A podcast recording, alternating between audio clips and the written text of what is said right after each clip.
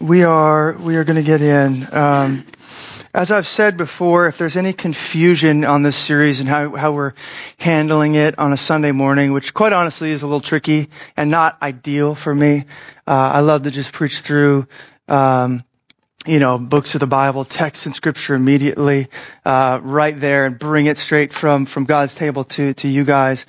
Uh, but I realized that I would never have the time to develop this sort of thing unless we started kind of doing this together, a little once for all kind of uh, deal on a Sunday morning. So, if you are kind of curious about how to handle this or what, what, what exactly we're doing on a Sunday morning, that little administrative introduction um, expl- explains my heart for you, whether you're already a member here, whether you're not ready to be a member, whether you're a visitor, you're not even a believer. So I'd encourage you to uh, to check that out, and I'll be encouraging you to look at that each week.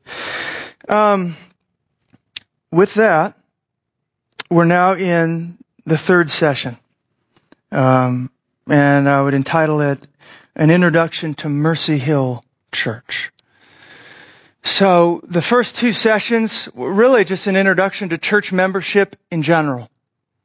Now we find ourselves uh, starting to move closer to home, starting to look at what does it mean to be a member at Mercy Hill Church in particular. Who is, what is Mercy Hill Church? Um, so with that, let me read the key text uh, for this morning. Pray, and I'll get us in. The key text for the for the morning comes from uh, 1 Corinthians 2, verse 2. I decided to know nothing among you except Jesus Christ and Him crucified. Let's pray.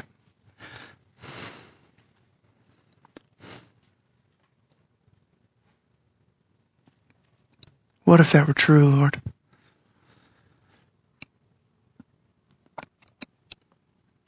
What if this church became so radically cross-centered?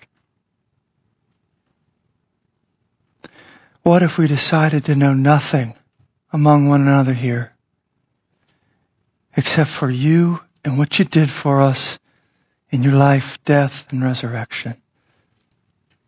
What if that was the center of our gatherings, the center of our lives? It's all we wanted to talk about. All we wanted to sing about. All we wanted to learn about. What kind of power would be unleashed in a community that centers itself on the cross like that?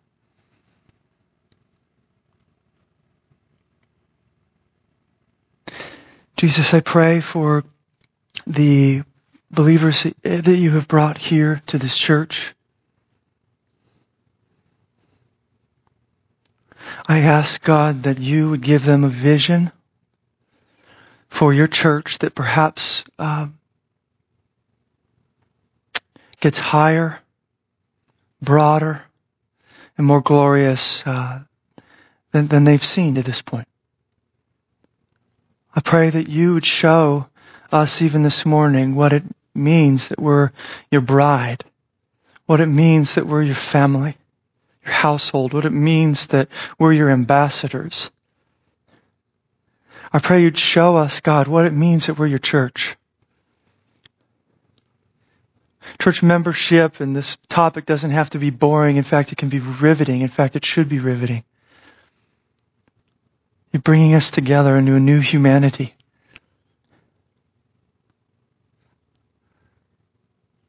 And the cross is at the center. We thank you for what you've done. You're the reason we gather. God, would you please give us strength here this morning? Give me uh, the ability to speak on your behalf. Give us all ears to hear what your Spirit would say to us. It's in your name we pray. Amen. Um, so this morning, originally, I had in, in mind, uh, we, we would kind of discuss the mission and vision first, and then our values second, and then third, our ministry strategy. Uh, but as I kind of went through the mission and vision, and uh, I realized I'd already preached a sermon on that back in January, you know, I thought uh, I saw how long this was getting. I was like, no way. All right, I'm going to keep that material in there on the mission and vision because uh, I kind of summed it up. I wanted some one-liners that uh, we could kind of remember what, what that even was. I don't know if you even remember the mission and vision statements here. Uh, they're fundamental to the church, so I think an introduction to Mercy Hill should begin there. But because I had already preached a message on it, uh, I, I, I kind of summed it up for you there. And even that summary, I'm going to skip over here this morning. I encourage you to read it your, on your own time. Um, and even to go revisit the sermon um, from you know uh, eight nine months ago. Um, but we're not going to be dealing with that here this morning. I will at least just read the two statements together for you. I, I, I crafted them to kind of fit together. The mission being kind of the marching orders, the drumbeat that this church is marching to, the vision statement being where we're finally hoping to get when it's all said and done. So here's how we put it. Mercy Hill Church exists to adore, manifest, and proclaim the glory of God as revealed in the gospel of Jesus Christ. That's the mission statement. Now, cue the vision statement.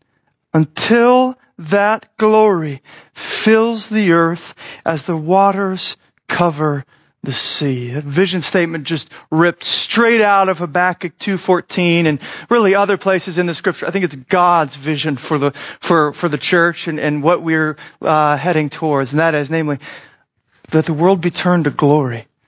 That this whole place be just swallowed up in, in His glory. And so we're doing that by what we call uh, gospel amplification, adore, manifest, proclaim, and we're moving towards what we call gospel reverberation. Just fill this place with the praise of His name. That's it for the mission and vision statement. I want to move to our values. I want to move to our values. Now, I'm not sure uh, how Steve, perhaps uh, the previous pastor, defined these things for you guys. I do know that I in- inherited something that I naturally, uh, wholeheartedly agreed with, and this distinction he would make in faith, community, and mission. Um, so I'm going to talk about those as our values here. But before I get to that, let me back up and show you where these values are coming from. Um, I don't know if you remember how I opened the this series back in the first session. I say, hey, I'm here to introduce church membership. Wait a minute. What in the world is the church in the first place? We gotta know what the church even is, and I defined it for us. I laid out some arguments for why I had this definition. I'm gonna read this definition to you again here this morning because our values are gonna flow out of this definition. Here's how I defined the church for us. The church is that blessed assembly that exists in the presence of God as the people of God with the purpose of God presence of God, people of God, purpose of God. And I made the case that, that this definition of church uh, uh, actually spans all of, of the uh, scriptural record.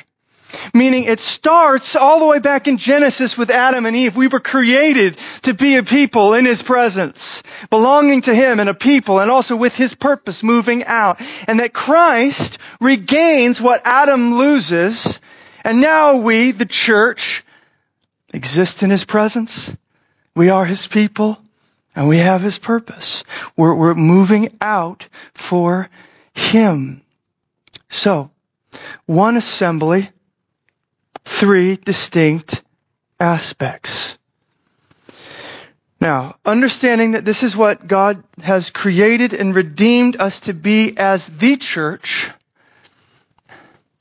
I thought, man, I want to make sure it's kind of settled in our DNA. It's a part of our of our uh, um, part of our, our, our lifeblood here to be pursuing that definition, to be, to be pursuing all that we were created to be as the church. So here's here's kind of where I'm where I'm going with this.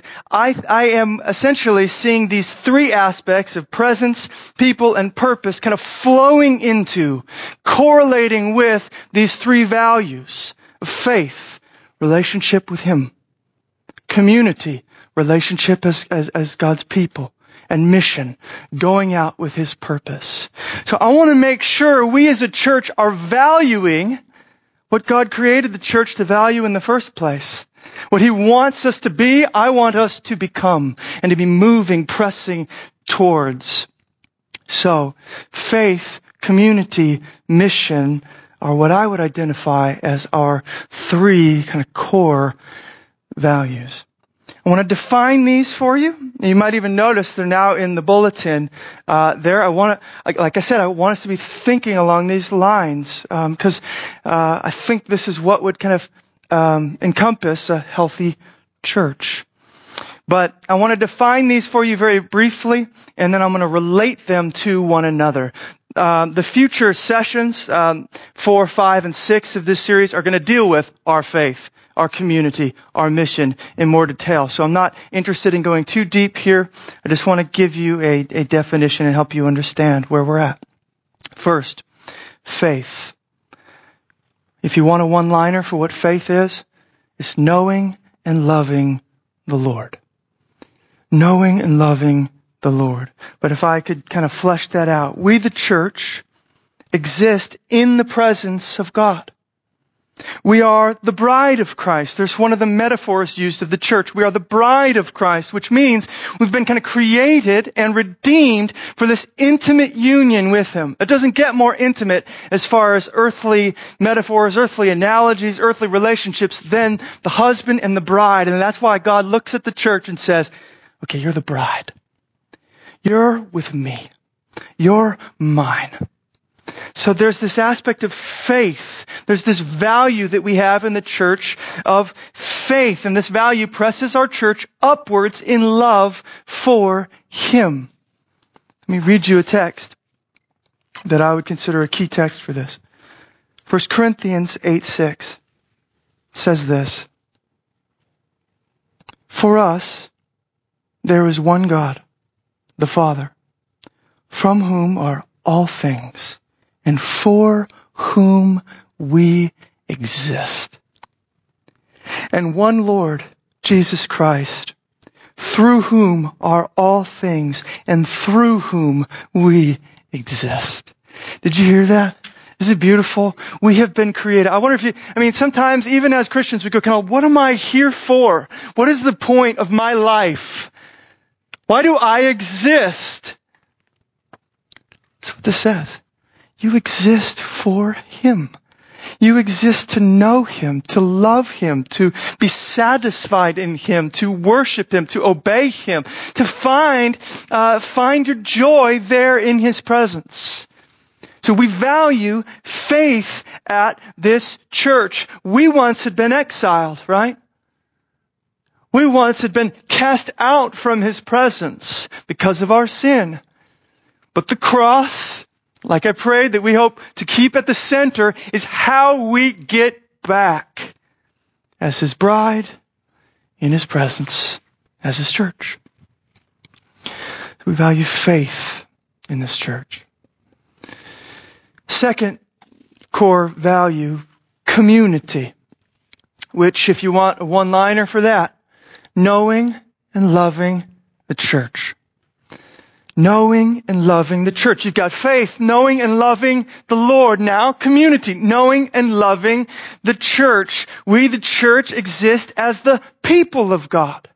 So when God, when, when, He doesn't just redeem us for Himself, He actually redeems us into a community, into a people, which is why the Bible also uses metaphors for the church like family. Like we are children. We are brothers and sisters. We are family. We've been adopted in Christ and we share the same Father. And we enjoy, you know, the same living room. We're all fighting for the same remote, if you will. Let me read you Ephesians 2, 19 for this. So then, you are no longer strangers and sojourners, but you are fellow citizens with the saints and members of the household of God. The context in Ephesians 2 there is so profound. If you know anything about biblical history and the conflict between Jews and Gentiles. Because there was just this radical conflict between these people. And then Paul shows up and says, guess what? When the cross reconciled you to God, it reconciled you to one another. You're in the same household, like it or not. Get used to it. So this value moves our church inwards towards one another. We find that though we, we were at one point kind of at enmity with one another, We'd hardened our hearts to other people. We will be king. And if you want to be king too, then you're a threat to my reign. And so, you know, it, we're, we're against one another even as spouses against one another. Well, guess what? The gospel comes in, Jesus comes in and starts bringing peace, starts making peace where there once was war. So we value community at this church. Now, third, mission, which if you want a one-liner for that, knowing and loving the world. Faith, knowing and loving the Lord. Community, knowing and loving the church. Mission, knowing and loving the world. We, the church, exist for the purpose of God. We are, another uh, analogy or metaphor that's used for the church, we are the embassy of Christ.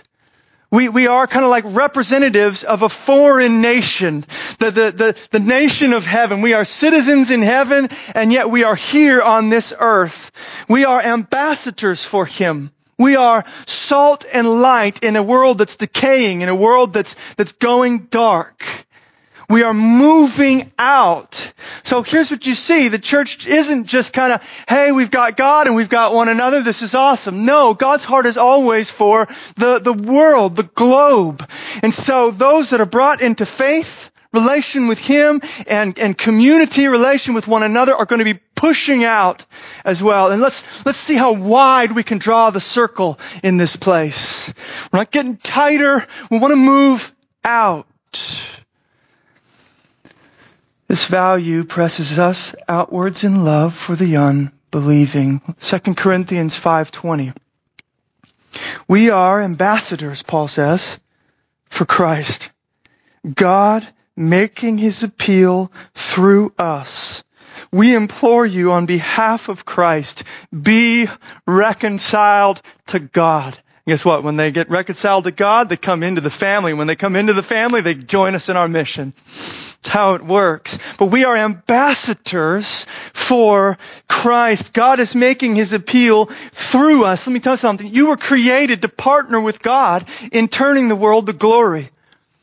That's why we were created. That's what Adam and Eve were to do. Move this garden sanctuary out. But we would rather, you know, go into business for ourselves than partner with the Creator. That's how, that's how this thing works. I want to control my day planner. I want to do this for my name. We started building towers of Babel instead of temples to God. That's where the story goes. That's how yours and my life went. We're still tempted towards it. But we were created. We were created, you guys, to partner with the Creator. Like enter into this rush of like helping Him push back darkness. And, and, and now we're, we're, we're calling rebels to lay down their arms and, and find life.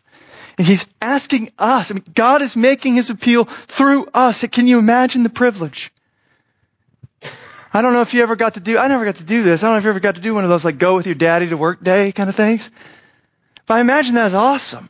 You know, you're there with your dad, you're watching him do that. You're like, I don't belong in this business meeting right now. But here I am. You know, I got my Ninja Turtle lunch bag and what am I doing here? Well, that's how I feel when God has, has, has called us to partner with Him in mission, you guys. That, that, that purpose, that, that, that greater sense that we're after, like, I, I know there's something more than just little old me and all the little stuff I care about. Well, this is it. God's calling you into His story. He's calling me into His story. And in Christ, He's bringing us back in. and using us up. It's amazing. So we value mission in this church. Faith, community, and mission.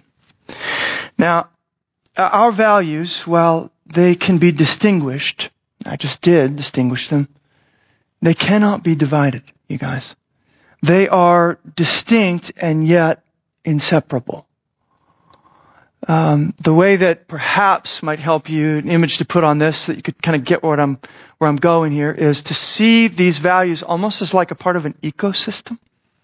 You know an ecosystem works, right? I think? Where you pull one thing out, if that thing goes, like everything goes off and the monkeys that used to eat that fruit or whatever it is now die. And because the monkeys die, the lions that ate the monkeys die and everything just kind of goes awry. I don't think lions eat monkeys, but you know what I mean. so when, when, when we as the church kind of abstract one of these values, like I like faith or I really like community, when we abstract one of them to the neglect of the others, here's what happens. The whole ecosystem falls. The whole ecosystem unravels. They are, they, they are inseparably united to one another. If you're going to have one truly, well, the other ones come with it. And if you only want one, well, guess what? You don't actually have it even. At least not as God intended it to be. Let me give you some examples. Um, this is a little bit of a caricature, but some churches, um, you could say, make it all about faith. Okay, these are the churches that might have like the killer Bible studies or just like the, the seminary quality theologian pastor who's doing all this doctrinal stuff for you guys. Or it might be the church that's got like the, the killer worship, uh, where, you know, you go in and the music is just amazing and they do it for hours or whatever it is, but it's, it's this upward focus. We like that. That's amazing. But then it kind of like disconnects from the rest of their life. Like it doesn't affect community. It, like they have this good head knowledge or they have this warm fuzzy feeling when the band's playing, but then there's not love. It's kind of stale with community or the, and they're not moving out on mission. They're just kind of staying in their little monastic kind of lifestyle, like me and Jesus. Something's wrong there. Something's wrong there if faith doesn't propel them into community uh, or out onto mission. Other churches, uh, you could imagine, make it all about community, right? Here's the churches where you come in and like you're welcomed with like a cup of coffee at the door, smile, you know, and you feel great. There's support groups. There's, there's awesome stuff going on all week long. You know, when somebody posts on Facebook, everybody shows up to go to ice cream or whatever it is. Like they have just a tight community. But, but you can imagine this going down, and I've seen this kind of happen. It becomes kind of all about that. Like we found our people. We found what we're really after. This is great. We all get along, and I actually don't really want to go on mission because then that guy's going to come in, and I don't really like him. It's going to mess up the cool vibe we have. You kind of like leave behind what it was all about in the first place You can lose that. Or you, you might imagine the church that uh, focuses on mission. This happened a lot actually when, when things started kind of moving uh, towards some of the liberal theology back. I, I don't remember when, but um, churches started make, thinking, wait a minute, what what are we doing in these four walls all the time? What are we like this institution? Like, what's the point of this? Uh, it's actually kind of getting in the way of what I think the point of the gospel really is, which is we got to get out there. We got to start loving people. So these are the churches that are active in the community. These are the churches that like know the, the, the homeless by name. You know, it's amazing stuff, but somewhere along the way, stop kind of reading their Bibles somewhere along the way, they kind of lose connection with worshiping with the, with, with the community of saints. And the church kind of becomes this, this, um, this program for social reform or this, this philanthropy where we're going out and, and the gospel really is loving neighbor and, and feeding them and clothing them. But they've lost kind of the idea of redemption from sin and hell. They become about mission, but they don't have the other components and the ecosystem unravels. Faith is meant to flow into community. Community is meant to flow out onto mission. And when even one of these three values is distorted or disregarded, you no longer have the church as God designed it. Now, just for a moment, um, truthfully, I actually think that these three values are a good diagnostic grid for us to kind of even evaluate our own lives before the Lord look at ourselves and say, wait a minute, okay. Because I think what the church is called to be corporately, actually, uh, every member is kind of called to be personally as well, in a sense. And so we should be personally valuing, pressing towards faith, community, and mission, going up, going in, and going out. That should be happening in our life. That's what God desires us to be doing. And so we have to ask, man, hmm, how am I doing with that? I think we all have leanings. I think we all have ways that we kind of, I like that. And we need to be careful. We need to beware lest we kind of grab a hold of, of where we naturally lean to the neglect of the others. Now, I want to clarify because this is actually important to me. Um, I am not saying that the fact that some of us might lean more towards uh, developing faith or developing community or developing mission is necessarily a bad thing. I'm not saying that at all. I'm actually, I actually believe that that could be a part of how you discern like God's calling and gifting of you. Like it's the guys that are gifted to kind of develop community that recognize when community stinks. And it's the guys that, that are, are, are gifted, uh, at, at evangelism that recognize when a church is kind of stagnant and not going out. And so I'm not saying that those sort of leanings are bad. I'm just saying we need one another in the church to help balance each other out. It's a great thing uh, when we can all come together. Here's what I'll, I'll be honest with you. I mean, you could probably tell my personal leaning probably is towards the faith dimension towards studying God's Word and knowing Him and spending time in prayer and, and, and, and, ministering the gospel to His people through preaching and other things. So I'm, I'm prone to the faith. I lean there and I think that's okay. It's a sign of God's calling and gifting on me. But I need people like you out there who are, who kind of lean towards community or lean towards mission. Say, Nick, get out from behind the books and let's actually like hang out. Or Nick, like, we gotta go, you know, talk to the unbelievers out there, whatever it is. You know, I, I, I rely on you guys to encourage me in the ways that God's made you. And hopefully, you find it a blessing the way that God has made me. Um, we need each other. We want a healthy ecosystem in this church. The church is that blessed assembly that exists in the presence of God as the people of God with the purpose of God. Therefore, Mercy Hill Church values faith, community, and mission. You with me so far? Okay. All right. Now, our ministry strategy. I want to move into this. This is going to be where we spend the, the um, rest of our time. Again, I apologize if some of this doesn't seem immediately relevant to your life. I do my best, but I do want you to kind of see inside kind of the inner workings and get to know how I'm at least approaching Mercy Hill Church and, and what your pastor's doing all week and, and, and, and what I'm hoping that you kind of get on board with as well. So let me talk to you about um, our strategy. How are we going to get gospel amplification going in this church? How are we going to develop faith, community, and mission? How are we going to grow this church? And I'm not just talking quantitatively, although I hope our influence grows in that way and we see conversions and people come to know Christ, absolutely. But I'm also talking about qualitatively. How are we going to grow? What's the strategy? What you going to do, Nick? What you to do, church? You have answers for this? We've got to pray. We've got to think. We've got to come into God's Word and say, God, what do you have? How does a church grow? How, how, how do your people develop faith, community, mission? How does this stuff happen?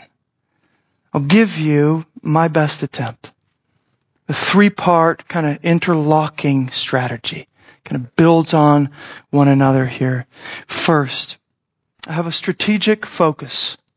A strategic focus. I want us to have as a church a strategic focus. We are, if I could put it bluntly, a one issue church. I want you to hear that. I want to be a one issue church. Churches can be known for all sorts of things, right? Churches can be known for uh, the like the rock music quality of their worship band. Churches can be known for uh, like the pastor is just hilarious. He's just a comedian, and we he's so entertaining. We love to go. Churches can be known even for silly things like like they give away pour over coffee uh, as you come in, and it just tastes like it drips straight down from heaven. And we're going to go for that. We love it. I'll tell you something. When I pray and when I think about what I want Mercy Hill Church to be known for, I want to be known. I want to be known as that church that just can't get over the cross. Like, they just can't get over it. Like, even visitors might come in and go, well, golly, they just talk about the same thing every week. I would consider that a major victory. I want to be known in this community. I want to be known among the other networks of churches. I want to be known beyond even uh, this city as a church that can't get over the cross. We just keep talking about it. We just keep singing about it. We just keep pressing into it. We want to, we want to look like it. We want to look to it. We want to tell others about it. We just can't get over it. I want to be a one issue church because I think God is kind of a one issue God. I want to focus us here because I think God is laser focused throughout all the scriptures here. This isn't just Nick pulling something out of, out of his hat. I'm following the storyline of scripture here. Hear, hear me on this. Let me give you some reasons why I, I want to be a one issue church centered in on the gospel. Do you remember Jesus' rebuke of the Jews in John 5:39? They're talking about the scriptures and things, and he says this, You search the scriptures because you think that in them you have eternal life. But it is they that bear witness about me. Everything you're reading in the Old Testament it's all supposed to be pointing you to me. Every word God ever spoke going to the Son. Perhaps that's why He's called the Logos, the Word in the flesh. He is God's Word. Every word God ever spoke directed to Him. And even more so, focused in on what that Son has come to do. Namely, live, die, rise again for sinners. Now, do you remember what Paul says is of first importance in 1 Corinthians 15:3? Just going to lay out evidence here for you saying, i think I'm tracking with God's heart here. 1 Corinthians 15:3 Paul says, "Hey listen, this is of first importance." And he's talking about back in verse 1, the gospel. He goes on to say there in verse 3 that Christ died for sins in accordance with the scriptures, that he was buried, that he was raised on the third day in accordance with the scriptures. Like all the scriptures were pointing to the death and resurrection of Jesus and therefore this is of first importance. This takes first place. There's just no question in Paul's mind. It's the gospel that has to be central in the church. You lose that and the whole thing, it's like that's kind of the blazing center, the sun. If you take the sun out of the center of the solar system, every planet just flies off. Every ministry, who cares anymore what it's about? It's not about the right thing. We're not on it if we're not centered here. Or do you remember uh, when Paul, this is awesome, when Paul's leaving uh, the church in Ephesus, he's never going to see him again. He knows that. He knows what God has for him. He knows he's headed for chains and, and, and he's never going to see this church in Ephesus again. What is he going to leave him with? What's he going to leave him with, you guys? Hear me. This is uh, Acts 20, verse 32.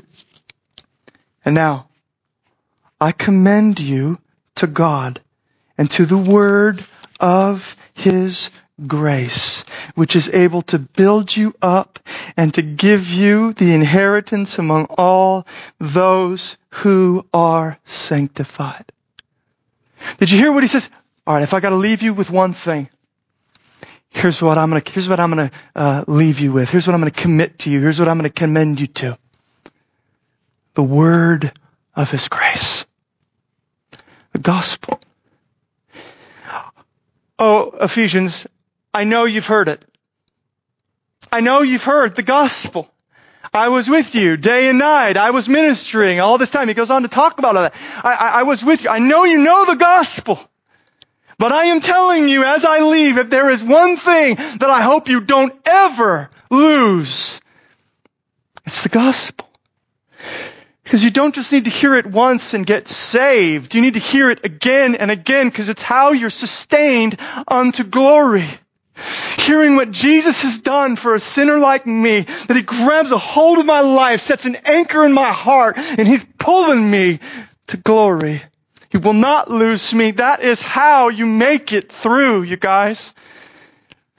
I love the image he gives us. Did you catch that? Did you catch that? This word of his grace is actually a force. It's able to build you up. So here's what I'm seeing as I come to this church and I want to preach the gospel. I want to be a one issue church. I see it almost as like I'm like, I'm mixing up cement, I'm laying down bricks, and we are building this place up. That's what's happening as the gospel is being preached. As we, tell me again, Calvary's victim, Calvary's victor. Tell me. Now, this is why Paul would say to the Corinthians, and what's the text I began with this morning? I decided to know nothing among you except Jesus Christ and Him crucified. Nothing. I don't want to know anything else. If I go on rabbit trails, if I drift off, I've lost it. I've decided to know nothing among you but Jesus and Him crucified. You want to know why I began? So this is why I began my first sermon series at this church on that text. Because I wanted, I want to be a one issued church and I wanted it to be the first note that I struck. And I hope by God's grace I'll be faithful to the end and it will be the last note that I strike. It's about Him. It's about the cross. It's about what He has done for us. I want my ministry to be a never ending riff on this master theme. Jesus Christ and Him crucified. Now, let me say something here in case you're wondering. I'm not saying that we're not going to talk about anything else. We're doing something kind of different right now. We're talking about membership. We're talking about this church and our values and things. So I'm not saying we're not going to talk about anything else. What I am saying is that everything else that we talk about, we're going to talk about it through a gospel lens. That the gospel may be our one issue, and I will hold to that one issue, but this gospel has one million implications. Do you understand how this works? One gospel, one million implications. And this is, this is what we see when we read every epistle that, that, you know, Paul or Peter, these guys wrote. Especially Paul, he's so clear on it. He, he will begin and say, let's get the gospel right. I'll give you a couple chapters on what is the gospel. Okay, now, Let's start, let's start tracing out, let's start drawing out the implications. Now that we've centered ourselves on the cross, what does it mean to be the cross culture? Let's look at the implications now for your faith, your community, and your mission. What is that? What is the gospel? How does it relate to your, your relationship with God?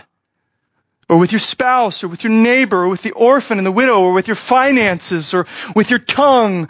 Like it, the gospel has something to say about everything. And we center ourselves there and we go out from it in that light. Make sense?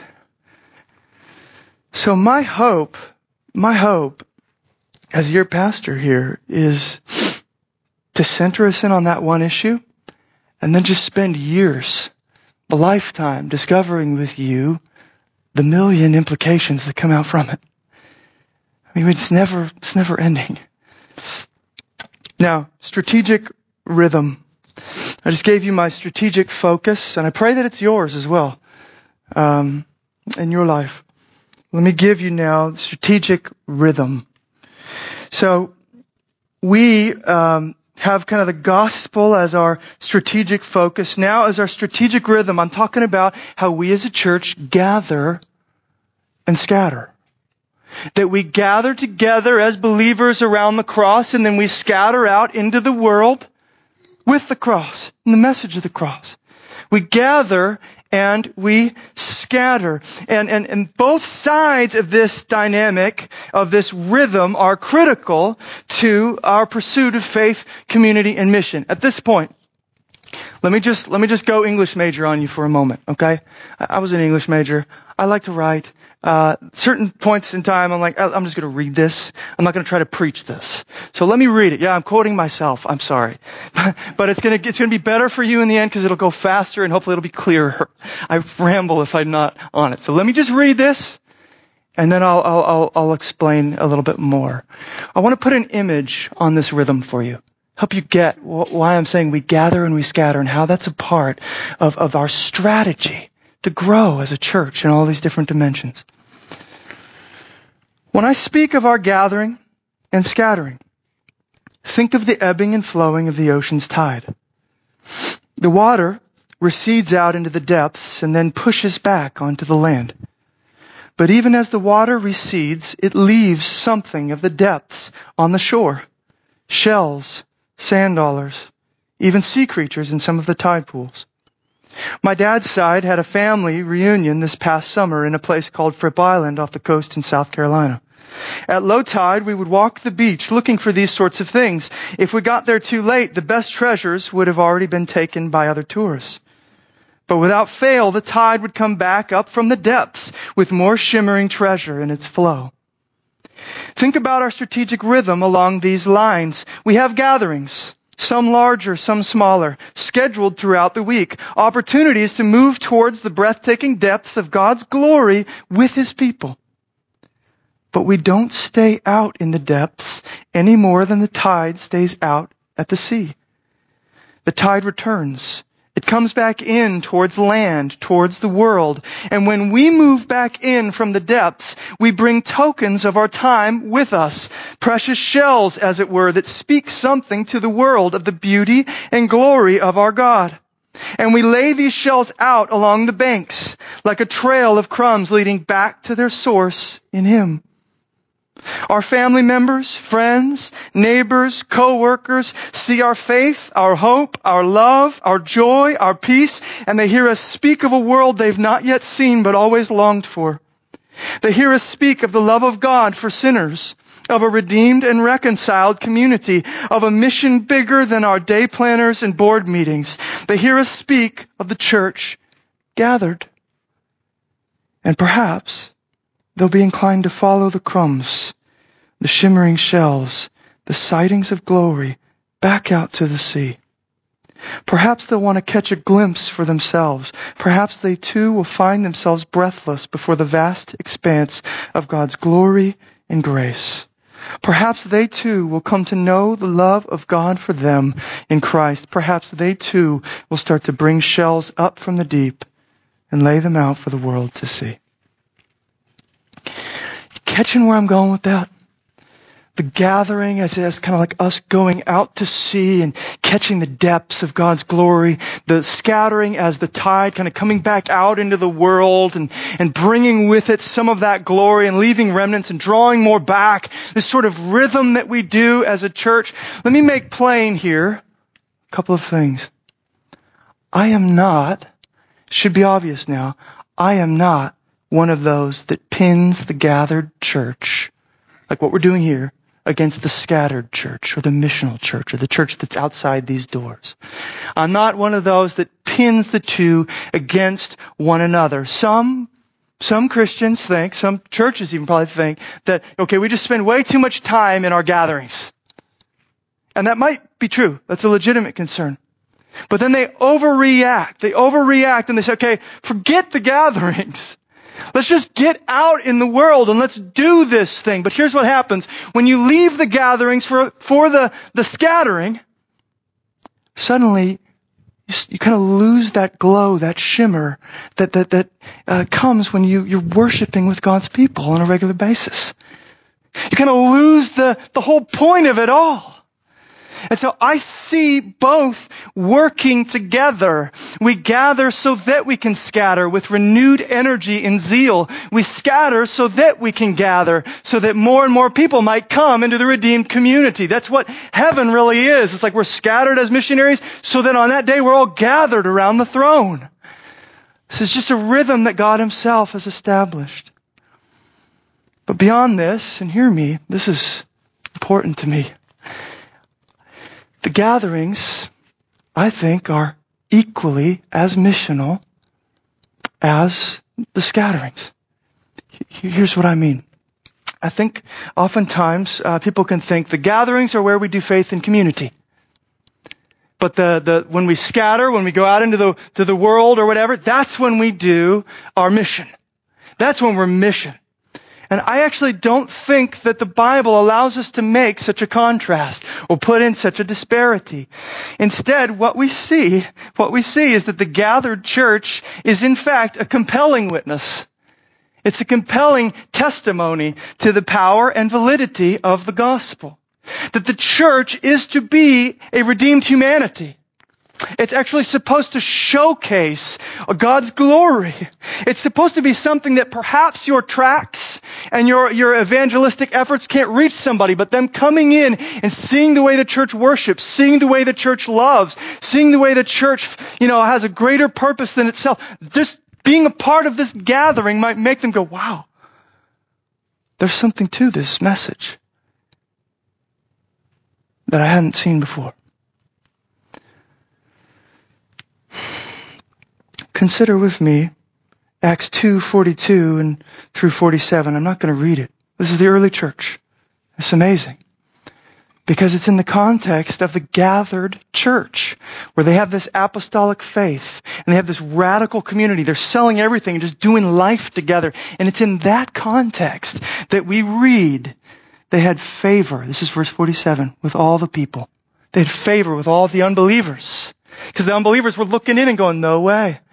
What is going on? So they had favor with all the unbelievers and the Lord added to their number day by day those who were being saved. So there's no kind of like, hey, this is where we do faith and community and that's where we do mission. No, this is part of the mission. When we have a strong faith and a deep self-sacrificial community, that is missional. People looking to go, that's not like the world. That's not like the world. How do I get into that? People are added to the Lord because of their faith in their community. Or you might think of Paul. 1 Corinthians 14:25. It's amazing. He actually imagines unbelievers coming into the church. He imagines unbelievers coming into the gathered church. And he says, listen, some of them, they're going to fall on their face, worship God, and declare that God is really among you. We, we want that in our church, right? For people to come in and, and see the gathered church in their worship, see them in their community, and go, no way, God is here. God is here.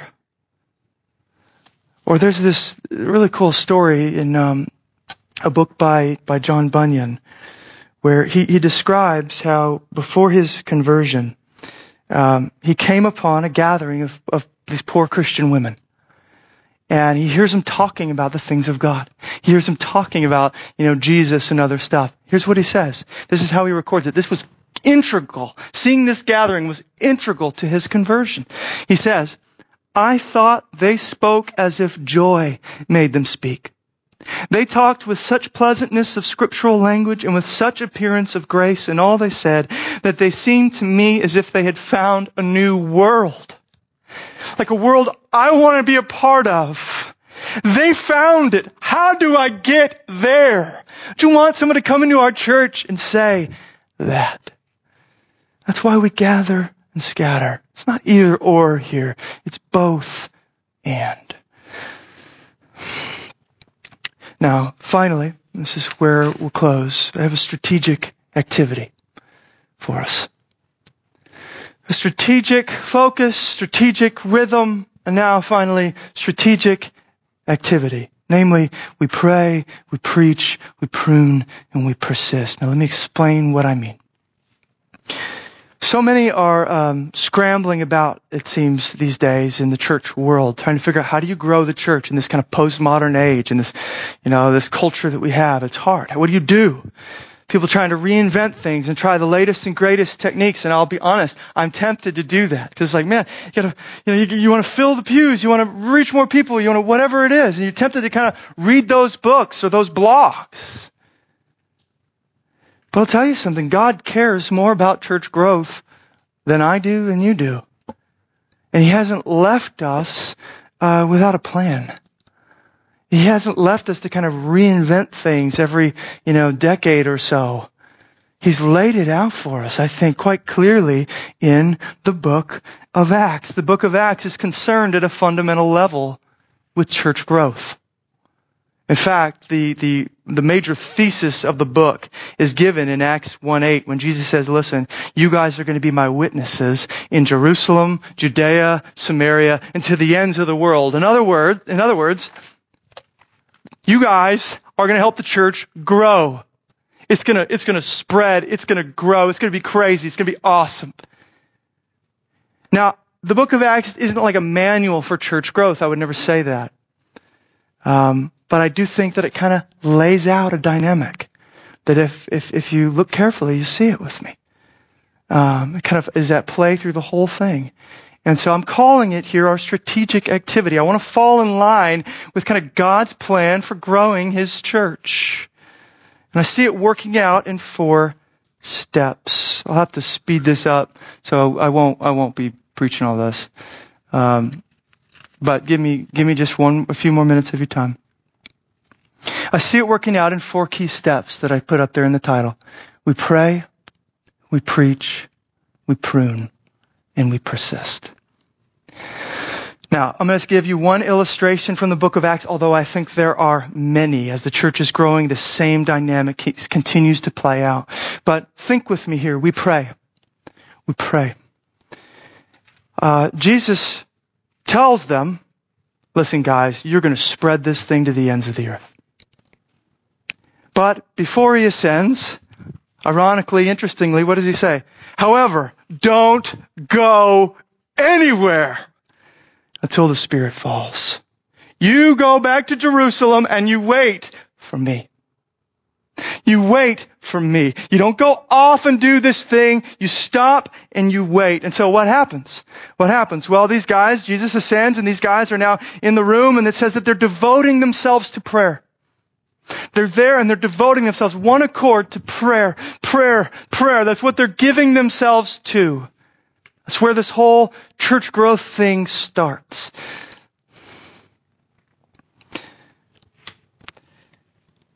In a very real sense, growing the church, whether in quality or quantity, is not in my or your job description. We can't do it. I guess why Paul says what he says in, in uh, 1 Corinthians 3 6. I planted, Apollos watered, but God's the one who causes the growth.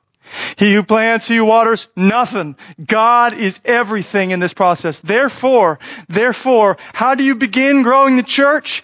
More than just my, my preaching, more than my, you know, meeting with individuals and going and giving out tracts, is falling on my knees and saying, Lord of the harvest, God of this church, God who can cause the growth and the only one who could do it, please, would you do it here? I can't do this without you, Lord. It has to be you doing it. That's why that's really the first thing I did as your pastor was to implement a Sunday night prayer meeting because I'm I feel that heavy. I can't do it. God, you've got to do it. Secondly, first we pray. Second, we preach. What happens as the disciples are there and they're praying? Well, the day of Pentecost comes, the Spirit falls. And then what? We read that Peter opens up his mouth, he lifts up his voice, and he preaches to the people. He just goes for it with the gospel. Timid, fearful, scared Peter goes for it with the gospel. He preaches. And guess what? 3,000 are added. 3,000 dead in their sin come alive. And so at this church, I'm going to give all I have to the preaching of the word because I, I think that's where God says, listen, the word is how, how, how, how things come to life. This is how the Lazaruses come out of the tomb. It's the word of God coming forth. That's how we're going to grow this thing, Nick. Don't, don't, don't buy into the, you know, the advertising or the entertainment or the business models. Preach, even if it's not popular in the modern world. Because it's how I'm going to call the dead to life. We pray, we preach. Third, we prune. We prune. Here's what you see. As the 3,000 are added to the church, well now the church is huge. And they're like, well, shoot, what do we do? And there's like problems now among them in Acts 6 when you see it. They're like, oh, we're not getting fed and oh, we're not getting the needs we have. So they start to prune this growth. They look for leaders. They look for gifts. They develop structures to keep this thing healthy and growing. Well, I'll tell you, that's essentially what I hope to do at this church. I, I, I pray to God that as I preach, your hearts are stirred with affection for Him and with a passion to do things for His name. And I see it as my job not to come with every vision the church ever needs and to press you into my model, but to actually help you flourish. I don't have all the plans. I have broad parameters. I have broad parameters and I want to stay there. There are times where God will put something on my heart and I'll lead us into that. Fine. But I want to give us the broad parameters of faith, community, mission and say, now guys, how are we going to do it? How are you going to be a part of it? What study do you want to lead? What event do you want to do to develop community? What kind of evangelistic efforts on your heart? Foster the Bay? Okay. Sahara Clinic? Okay. Let's do this. So I exist, I think, here in this church, not to give you all the answers and force you into mold, but to help you flourish in the way that God has gifted you. And I think the gospel preached is the seed of the church, and as it takes root in your heart, it's going to bear fruit in your life, and will be there to prune when that fruit comes. Finally, finally, we persist. We persist. This fourfold kind of activity has actually meant a lot to me over this last year. I can't tell you how often I've felt disoriented, like, what do I do? How, how do I grow? I'm kind of scared. I don't know what to do with the church. What, God, what are you calling me to do? I feel like there's a thousand answers to that question. And I kept coming back, no, here it is. Get on your knees. Open up your Bible and preach. Be ready to watch what God's doing and stay in the field, brother. Stay in the field.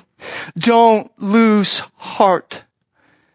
There's this awesome text.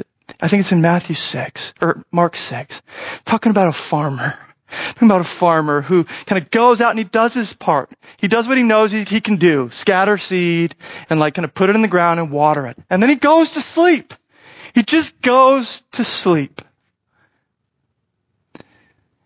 And then it says, he wakes up. He doesn't know how, but growth has come. And I just think that sometimes during those seasons, you're laboring you're laboring, and I imagine the farmer's like, where the heck is this? Where's the, where, where's the sprouts? Or where's the harvest? Or what's going on? And you just keep doing your thing. God will be faithful. We see this, I skipped kind of how this works out next, but you see this in the book of Acts. You see this. They persist. Because Acts 6 actually gives way to Acts 7, which is where Stephen is stoned. First martyr in the New Testament church. And you think this would be the end of the church? No way. No way. It actually propels them onward in mission. They persist, and it's that persecution that pushes them out beyond some of those boundaries that Jesus first mentioned. They're moving now, because of the persecution, into Judea and Samaria, and the gospel's going with them. So we persist, even though it's hard, we persist. We stick with it. I encourage you guys, look at these strategic, uh, the strategic kind of plans, this interlocking kind of thing that I've developed, and, and look at your own life. I don't think it's just for me, just for the church at large as a, as an institution. I think it's for us as individuals too. Just like the values. Is Christ the center? Is the cross the center when you go to work? When you're hanging out with your spouse?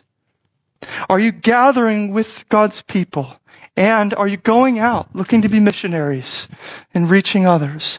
Are, are, are you praying and asking God to do things in your life? Are you getting into His Word and, and trusting His Word to bear fruit? Are you looking to, to be a part of the church and, and give your gifts as part of the pruning and the development?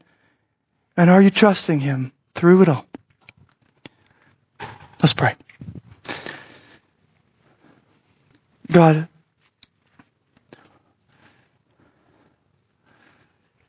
feel it more than ever. You alone can cause the growth.